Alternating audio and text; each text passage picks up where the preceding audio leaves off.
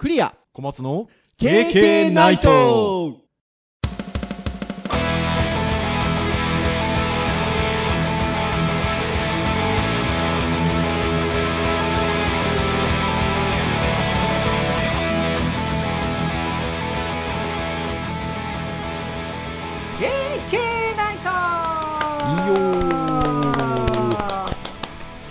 ことで第371回の配信となります。お届けをいたしますのはクリアと。はい小松です。どうぞよろしくお願いいたします。はいよろしくお願いします。はいということで今日が10月の最終週の配信ということでございますね。はい。もうあっという間にどんどん月日が過ぎていきますよ まあそうですね。ねえもうだから11月12月の残り2ヶ月って考えると2022年ももう終わろうとしているっていうことで。そうですね。ね あといやー10回ぐらいかないや本当そうですね。早いもんでございますよ。そして前回は「脳さまよい創造性湧き上がる」というタイトルで。はい。えー、マインドワンダリングなんかに関する話をねしたりしつつっていう感じだったんですがなんかいいねをね結構あのまああの SNS でシェアしたんですけどあのポンポンポンといただきまして。あとはね家でもやっぱりまたねこの話題になったんですよ。あの奥さんからねあのあなたちょっとは考え事をしたりすることあんの？って言われたんですよ。なんかなんかのきっかけで そしたら「いやあるよ」っつってあのマインドワンダリングっつってねっつってその話になって はいっていうところでございましたが。やっぱあの脳がさまよう心がさまようっていうのはなんとも興味深いというかなんかねこの1週間ぐらいやっぱりつどつど思い出す感じがあって面白い話でしたね。うん、僕もあの部下と雑談するときにその話しましたよ。そうでしょ？うん。話したくなる内容でした。なるなるでねコメントでねやっぱり他大学の先生なんかもねそういうちょっとこうね考えやすい環境ですよみたいな話があったりとかね。音楽はみたいな。いいですねあのあの環境ね。うん。いや本当にいいなというふうに思いましてですので。いやとってもなんか前回はあの面白い回だったかなというふうに思うんですけれども。さてじゃあ今日はということでございますよ。今日ウェブ会なんですよね。はい。で、まあ、何の話をしようかなっていうところで、まあ、例えば昨年一昨年とか以前このぐらいの時期って何の話してたのかなっていうところで言うと、まあ、Adobe Max の話をしてたりとかしたりしてるんですけどまあねちょっと Adobe Max も開催されて1週間ちょっと経っておりまして、まあ、今更喋ってもなってことはないんですけど そんなになんかガッツンっていう感じの新機能とかは多分なかったですもんね今回ねああ僕なんかそういうのもなんかあんまり目にしなくなってきちゃいましたね。ああ本当ですか。まあ、まあ職業柄ちょっとね変わってしまったっていうところもあるんですけど、うん。うん、アドビの新機能でこう仕事がワクワクするような感じが昔はすごいあったんですけどね。今ははいちょっとまあ仕事柄なのか そこは感じなくなって、まあ、ちょっとスニークの話とかはね気になるあそうそうスニークスとかはね多分ね面白いんだとは思うんですけど機能的にはなんかそんなに真新しいものがドーンっていう感じよりはあの AdobeMax 参加しててもこうなんかどうシェアリングしていくかみたいな感じの話が今年は多かったかなって気はしてるのではい。まあ今後に期待っていうところではありますけれども。じゃあということで、えー何の話をしようかなというところなんですけどまあ、iPad なんかもね先週もお話ししましたがあのリリースされてて。で OS がねアップデートしてるんですよね、はい。まあ、MacOS だったりとか、えーあとは iPadOS あと iOS あたりがアップデートしてるんですけどあのーこれは10月25日のギガジンさんの記事なんですけど MacOS、iPadOS でのプッシュ通知やパスキーに対応した Safari 16.1が登場ということで、あの、まあ、最新のね、えー Mac 系の Apple 系の OS について、えー Safari が、えー新しいものが登場して、いろんな機能を持たせましたよっていう記事が出ておりまして、まあ、いろんなね、なんかプッシュ通知機能がついたとか、あのー新しいビューポートが使えるようになったよとか、まあ、いくつか上がってるんですけど、その中に、一個面白いちょっと、ちょ興味を引く機能が一個追加されておりまして、アニメーション AVIF っていうのに対応したっていう風になってるんですよ。で、えっと、画像保存形式 AVIF の静止画は Safari 16.0ですでにサポートされていましたが、これに加えてアニメーション AVIF Safari 16.1で、えー、サポートされるようになりましたということで、記事があって、この AVIF って何ぞやっていう ところで、そうすると小松先生が AVIF こんな感じですよということで、編集会議の時にシェアしてくださいまして、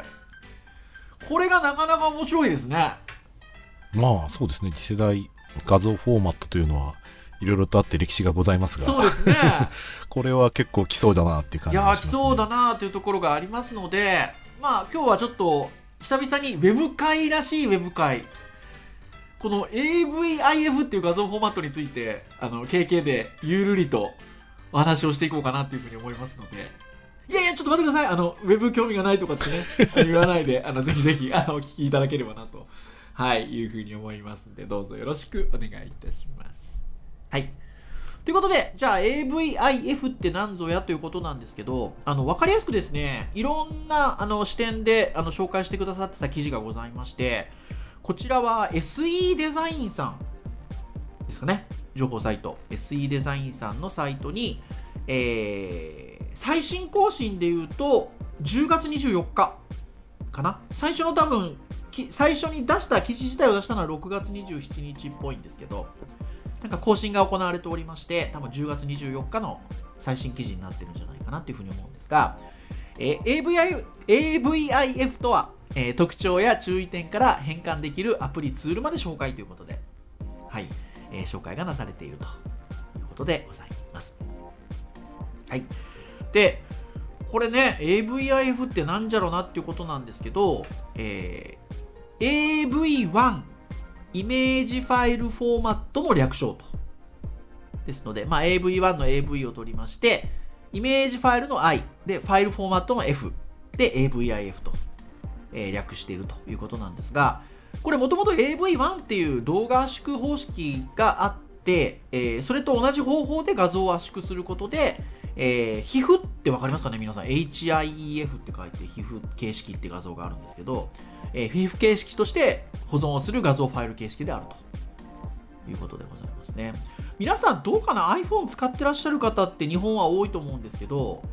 もう何バージョンか前から iPhone の写真の画像のデータが軽くなったなとなんか感じてらっしゃった方いらっしゃるんじゃないかな。どうなのかな。なんですけど実はあの iPhone の写真カシャッと撮った時のあの基本のファイルフォーマットってあのこちら側で設定しなければ多分今皮膚の形式になってるんですよね。ですので、まあ、画質の高いものが非常にあのサイズが小さく保持できるようになってるんですけど、まあ、その皮膚形式として保存をする画像ファイル形式ということ AVIF っていうあのファイル形式がありますよと。いうことですね。なんかあれなんですね。皮膚 HIF 皮膚フォーマット、はい、そのライセンスの問題があったからあんまりこう普及しなかったってみたいですね。なんか自負を思い出す話ではありますけど。いや本当自負を思い出す話ですよね。でこの AV1 コーデックが、まあ、支払いが権利者への支払い不要な、まあ、映像コーデックっていうところで登場したっていうところで、えっと、それを方式を使って政治家に転用したと、いうのが AVIF ということですね。これなんかね、結構互換性がちゃんとあって、Windows、Mac、Linux、Android などで使用できるソフトウェアと互換性があるということであると。あとは、まあ、優れた圧縮率。で、えー、GIF のようなアニメーションが生成できると。あとは、えー、HDR 対応してるんですよね。ハイダイナミックレンジ。サポートしているので高輝度高色域を実現できるということですよ。まあ、いくつかねあの AVIF に関してはあの解説をしてくれてるページがあるんですがこの高圧縮っていうのがなんとあれみたいですよ最大であの JPEG と比較して95%以上削減できるみたいな。圧縮率。95%って言って思いましたけどね。ねえ。いやーかなり軽い状態まで持っていけますよね。そうですね、うん。このこのサイトに、あのー変換サイトのねちょっと紹介があそうそうそうそうされそうていまして。あの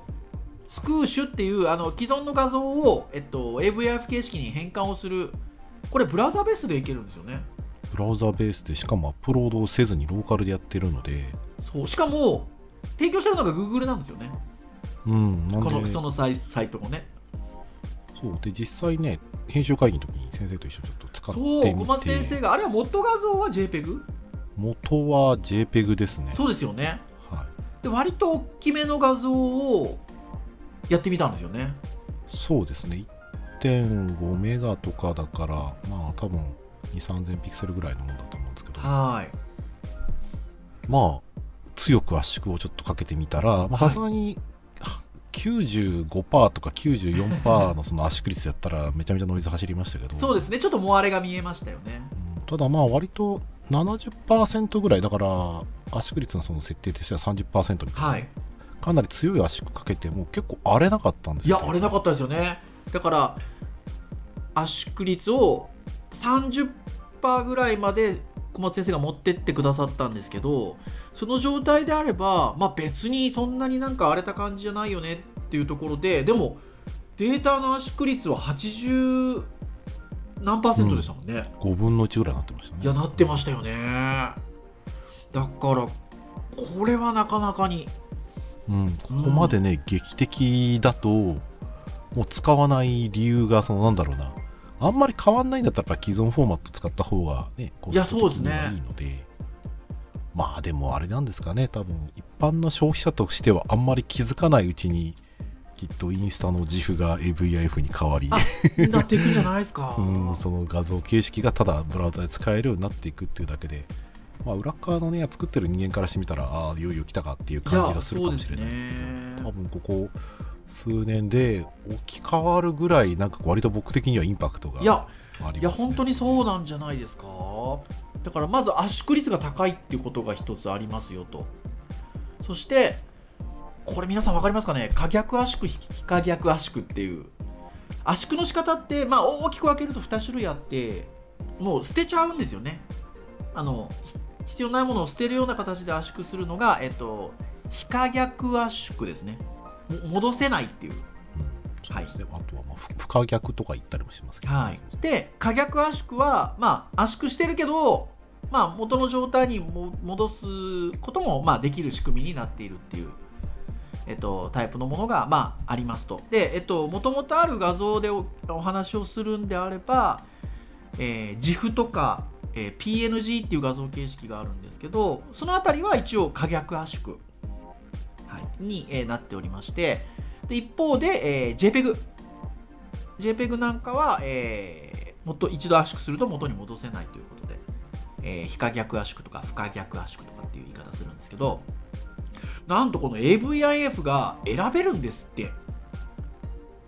うん、これはすまあすごいですね。これはでも選べるっていうことは可逆圧縮にするか非可逆圧縮にするかによってもちょっとサイズは変わるんですかね？じゃないですかね。じゃなかったらもうあえて選ぶ必要ないですもんね。残す必要ないそうですよね。なんで多少違ってくるんでしょうね。うん。多分ねその辺あんまりイメージできない人で分かりやすいので言うと、うん。不可逆圧縮はあの圧縮をかけるときに、さっきねクリア先生が捨てるっていうふうな言い方したように、はい。その画像をもとにまたあの圧縮のアルゴリズムかけちゃうので、はい。あの何回もやっていくとどんどん汚くなっちゃうんですよ。そうですよね。同じ圧縮率かけても汚くなっちゃう、うん。で過激圧縮の過激圧縮の方は 噛みますね。あの結局設定が残ってるという言い方すればいいですかね、はい。実際に強く圧縮かけたら当然その色数は減るんだけど、はいその情報としては残っているので同じ設定を何度もはい。圧縮し直してもデータはほとんど変わらないっていう。らないっていうはい。っていう良さがあるので、はい。あの編集とかがもともとね残る感じで言うと可逆は結構ありがたいはありがたいです。いやありがたいですよね。だからまあ可逆圧縮にするか非可逆非可逆圧縮にするかするかによってデータサイズがどれぐらい違うのかなっっていうのはありますが、まあ、さっきねお話をした通りそもそもかなりの圧縮率なのでまあちょっとねあの余裕を持ってっていうことであれば可逆圧縮で圧縮しちゃえばいいのかなと思いますしまあ本当にもうね SEO 的な観念もありますけど軽くしたいんだとできる限りみたいなことであればねまあもともと JPEG 非可逆圧縮っていうこともありますのでもう非可逆圧縮であの AVIF で一番軽い状態にするっていうのも選択肢としては全然ないのかなと。いうところで。なんか選べるっていうのはいいですね。うん。まあブラッカー作る人にとっては朗報っていう。いや、本当そうですね。で、えこれ先ほども出てましたが、えーアニメーションが作成できると。いうことで、えー AVIF は GIF のように複数の画像を組み合わせることで GIF, アニ GIF のようなアニメーションを作成できますということで。まあ、ということで言うと、仕組みとしてはパラパラ漫画的なアニメーション作りってことなんですかね。うーんどうなんですかねまあ一応1個の画像フォーマットでそれができるっていう風になるとはまあそういう発想になりますよねい。ねまあ GIF のように複数画像を組み合わせることでって書いてあるのでなんか仕組み的には同じような仕組みなのかなっていうふうにはこの文章から見るとね読んじゃうんですけどね。そうですね。実際にその、まあ、デコードのエンジンによるのかなって気はするんですけどうーん。で普通のその動画フォーマットだとキーになるあの画像があってそこから変化文だけ保存するっていうところで圧縮はしてたりするので、うん。まあそれをやらないのであればねそのパラパラな感じでできるかなって気はするんですけど、まあ、ちょっとね AVIF 僕も作ったことないのでそうですね。GIF アニメみたいにっていうところで言うと多分パラパラ的な感じなのかなって気がしねますね。え。でまあそもそも先ほどもあった通りあの今回のえこの AVIF が圧縮率が高いと、まあ、いうことがあるので、まあ、GIF と比べてそもそも圧縮率が高いんで、えーより高画質でファイルサイズが小さいことが特徴であるというふうに書かれていますとただこれ注意書きがちょっとその下に書いてありまして対応してないブラウザーやソフトで開く可能性がある場合は従来通り GIF で作成することが大切ですと、まあ、書いてはあるんですけど、えっと、さっきお話しした通りえーまあ、サファリについては16.1から、えっと、アニメーションの AVI まで対応したと。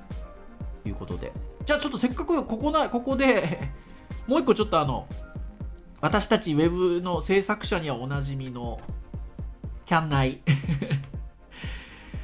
キャンナイユース。はい、はい。キャンナイユースっていうサイトがありまして、まあ、あのウェブで使われる技術であったりとかが、えっと、どの程度シェアがあるのシェアっていうかね使えるのかっていうことを調べることができるキャンナイユースっていう有名なページがあるんですけど、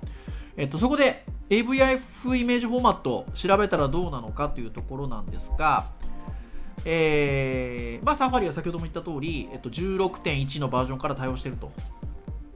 あとは、まあ、ほとんどいけてますよね。そうですね。まあ IE はまあ当然エッジか。ダメとして。エッジがダメなのか。ああエッジがまだまだですね。エッジがノットサーポートですね。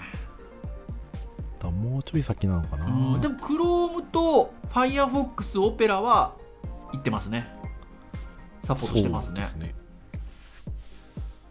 で iOS のサファリも OK で、まあ、通常のデスクトップ版がちょっとなんか色が違うのが違うのが、えーと OS がちょっとあのあ MacOS の13以降ベンチュラ以降のみで対応するそうですね。一部一部サポートって書いてありますが13以降ってことですね。うんちょっと OS に依存する形ですかね。はい。まあただ、まあ、一番最新の iOS とあ MacOS を入れてあげればじゃあなので問題がなくサファリで開けちゃうと、いうそうですね。ですね。まあ、ちょっと今日のさあのあいさっきのニュース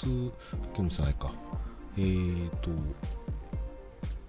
まあでも対応するよな多分この勢いでいったら。そうですね。あの、うん。でそもそもこの AVIF の対応なん、えっと、AVIF なんですけどいろんなところが、えっと、もう採用を表明していたりとかをしていましてえーっとよいしょと。最初参照してたページで言うと、えっと、Google、えっと、モジラ、Apple、えー、Netflix、まあ、はじめ世界の名だたる企業が AVIF の利用を進めていると。いうところですよね。なので、まあ、非常に予感じゃなかろうかと。いうところでございますよ。AVIF を Can I Use で検索するとはい。あの下に過去の画像フォーマットもちょっと紹介されていて、はいはいはいはいはいはい。JPEG2000 がね載ってるんですよ。ああ懐かしいですね。もう真っ赤ですよ真っ赤。サファリだけ対応してるってのはちょっとびっくりしましたよ。話題になりましたけどね。うーんねそうだ。最近だとねウェッピーが割とこう SEO 的に有利なんでああそうそう。ださいみたいなことを言われてはいたんですけど、レッピーの話もねちょっと最後にしようかなとは思ってるんですけど。まあいくつかやっぱね画像ファイルフォーマットが出てきていてはいそこに AVIF が今華麗にね登場しようとしてるというところですね、割と画像フォーマットの歴歴史を見ているものとしてはやっぱりね JPEG2000 もそうだしピングも GIF も結局入れ替わりがかなり時間かかったりはしたのでかかりましたやっぱり割と環境に依存するというか技術は問題ないんだけど、うん。みんなが使っているからっていうところで発達しづらいんだろうなっていうところはあるんだけど AVIF の記事読んでると、まあ、やっぱり割と環境がもうだいぶ整いつつある感じはするのであとはマイクロソフトがどうかなっていうそうですね。エッジがどうかなって感じですよね。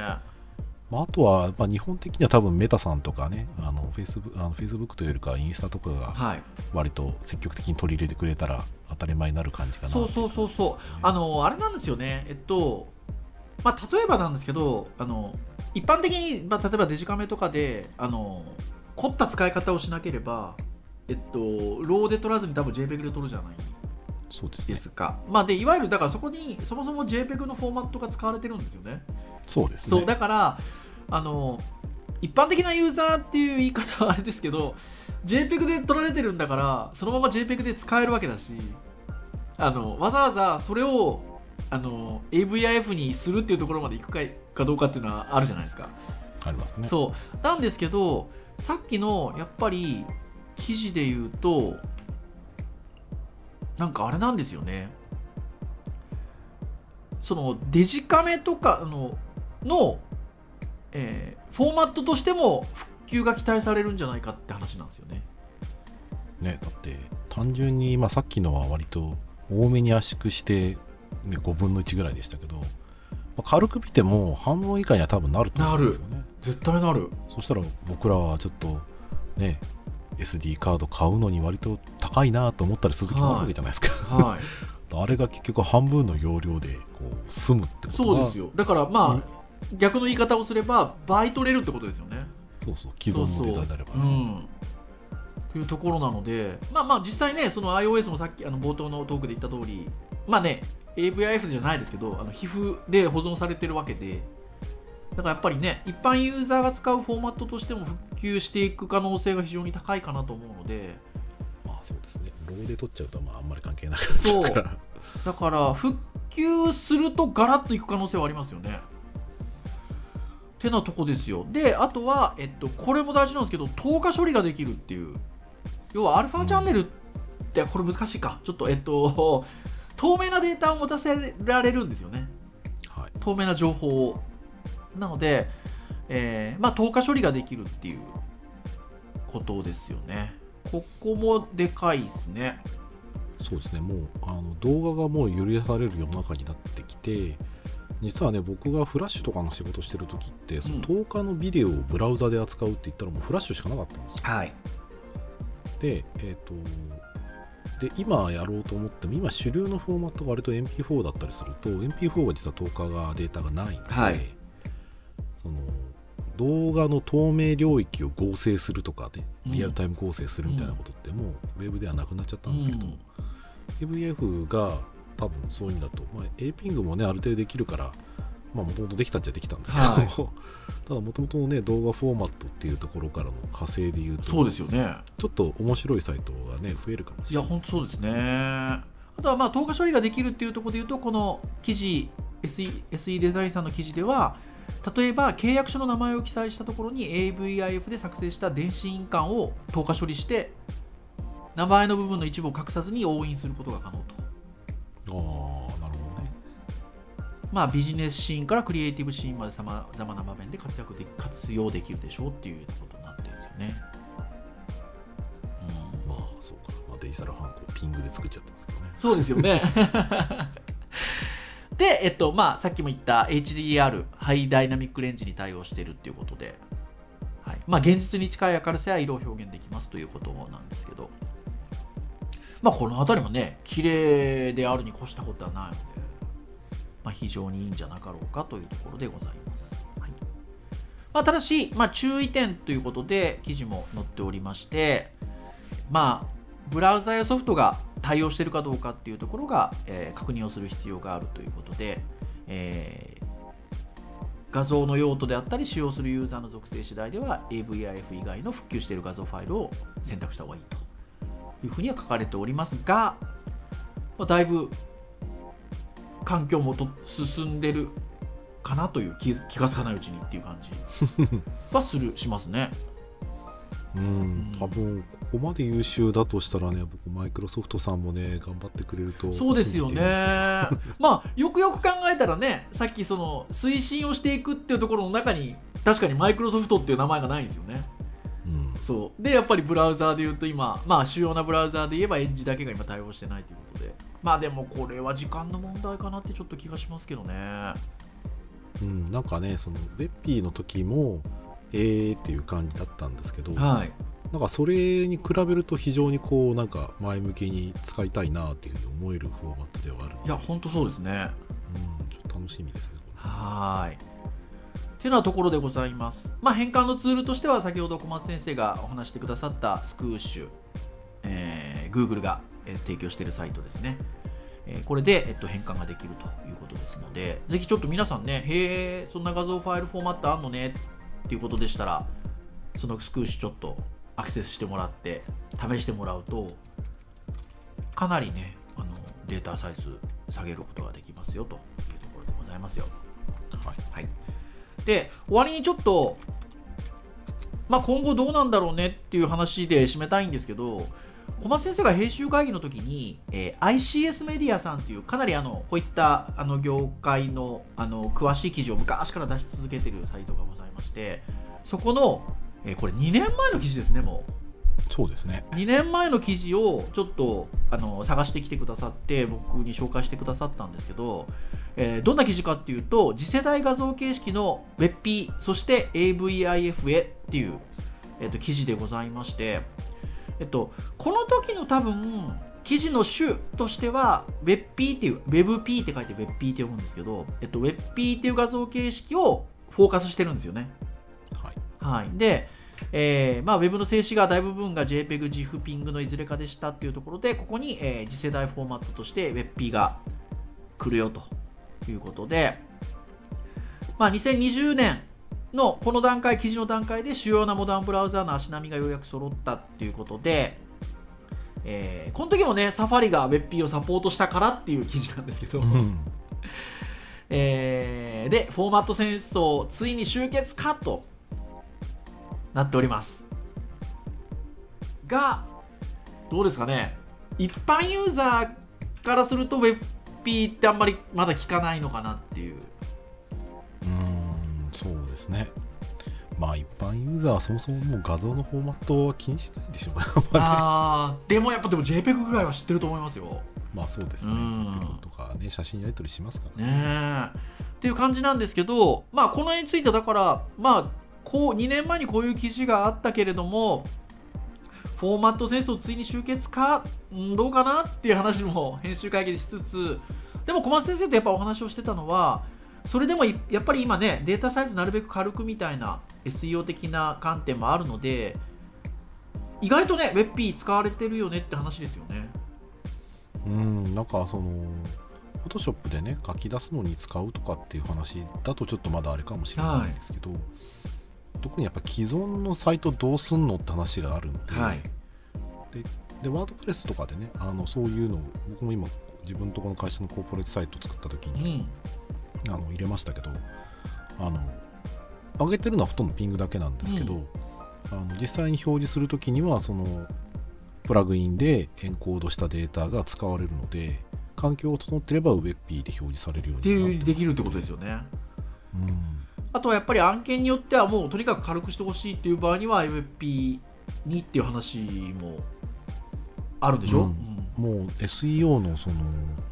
最適化をするにあたってこれやってくださいあれやってくださいこれやってくださいっていうところの中に、はい。画像サイズを最適化してくださいっていう中に、うん。変換ツールを使ってウェブ P にしてくださいってはいはいはいはい。書かれているので、っていうところですよね。なので、まあ、このその2年前の記事で WebP がこういう感じで紹介されていつつで、まあ、あの作り手側としてはあやっぱだいぶ使われるようになったよねっていう感覚もありながら、まあ、一般的にはどうかな認知はっていうところで言うと今この段階での AVIF ですよね。そのどの程度浸透していくのかなっていうところではあるんですがなんかだいぶこの時の WebP よりも AVIF の方がなんか期待感があるような気がしますけどねそして2年前のこの記事の中ではマイクロソフトの名前が入ってるんですよ、ね、そうそう WebP の方に入ってるんですよね多分ねこれね。AVIF の方に入って入ってます？はそっか。じゃあい行くのか？い、ただ2年前なのでちょっと今現状どうなってるかわかんないそうですよね。割といくつか AVIF に関する記事のページを拾ったんですけどなどって書いてあるんでね。なかなかあれなんですけど、まあただマイクロソフトって名前は出てないんですよね。そうですね、うん。一応手動になっているのはコンソーシアムの手動が Netflix、Amazon っていうなんか映像配信プラットフォームが主導してるっていうところで、まあ、ブラウザベンドアが中心ではないんだなっていう感じ。あれなんじゃないですか？もともとがやっぱり動画フォーマットの AV1 から来てるからってことなんですかね、うんまあおそらくそうでしょうね、うん。っていうところでしょう。ただなんか状況的にまあだからで WebP はあれなんですよね。さっきの JPEG との比較で言うと70%ぐらいですか。あー体感的にはまあそれぐらいから60%ぐらいねですかね。に230削減ってあのこの ICS メディアには書いてあるんですけど JPEG 半の。半分とまではいかないんですけど。そうですよね。まあ、まあ JPEG よりかとかピングとかよりかはああ小さくなるなっていう感触はあります、はい。でやっぱここがねさっきの AVIF はね5分の1ぐらいにできましたもんね。まあね画像とか動画によるとはいえ。うん。そこまで変わるのであれば絶対もう体感できる量になるので。そうなりますからね。大きいですね。うんまあ、例えば SEO であったりとかユーザー体験上げるっていうところがフォーマット変えるっていうところでできるっていうところで言うとまあ費用をかける理由に多分理由になりますよるねだとからこの WebP の2030削減っていうのがそのもう慣れてるフォーマットでもよくないこのぐらいだったらみたいななんていうんですか？まあ範囲でもなくはないっていうかもちろん軽くはなるのではい。もうできる限り軽くしたいってなれば当然そっち行くんですけどそのなんかね一般ユーザーでつかごまごま使っていくっていう意味においてのこうなんていうんですかねこう動力になるかって考えた時にその AVIF のね最大95%みたいなっていう言葉はちょっと前つばとしても 5分の1まあ少なくとも半分以下にはなるのでこれはかなりのインパクトかなって気がしますよね。うんそうですね、まあ、ちょっとまあ昔に比べたらその変換する環境もね整ってきたところがあるのではいはいはいはいはいはいはいまあ、ハードとかでね使っていくのは自然と流れとしてはなるかもしれないけど多分それはもうちょっと先な感じはしますよね、うん。ただまあウェブの業界では、まあ、大手だったりとか特に画像関係画像関係ね。使うようなサイトさんの方ではもう多分そのサーバーサイドで変換して出し分けるっていうのは、もう現実的に多分すぐやられるようなそうですよね。内容でやりますよね多分ね。そう。だから皆さんが見ているサイトは気がつかないうちに速くなってる。そうそうそうそうそうそうそうそうそうそう。そうおっしゃる通りですよね。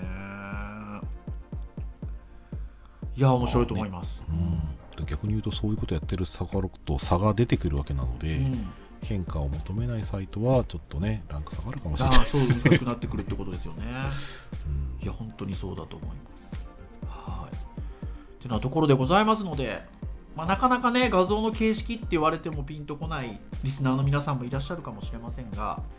あの、まあ、こういうものが出てきて復旧することによって、まあ、皆さんたちのこう普段の生活もより快適に実は気づかないうちになっていくというところでございますのでぜひねちょっとなんかこういった今回の AVIF っていう画像形式うん、そんなのあんのねっていうふうに思った方はちょっと検索ちょろちょろっとしてもらうといろんな記事出てきますので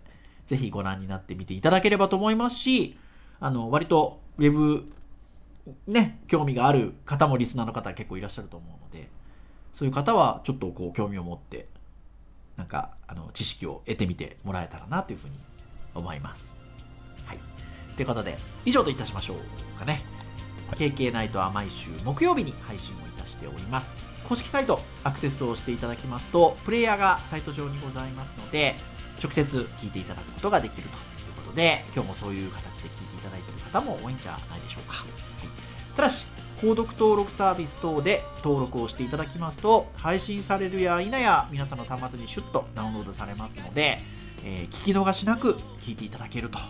いうところでございます。ぜひね、あの、たくさんの回配信しておりますので、ご興味のあるものから、ながら聞きでも聞いていただけますと、経験大変喜びますということでございますので、えー、ぜひ楽しんでみてくださいませ。はい。では以上といたしましょう。お届けをいたしましたのはクリアと。はい小松でした。それでは次回372回の配信でお会いいたしましょう。皆さんさようなら。さようなら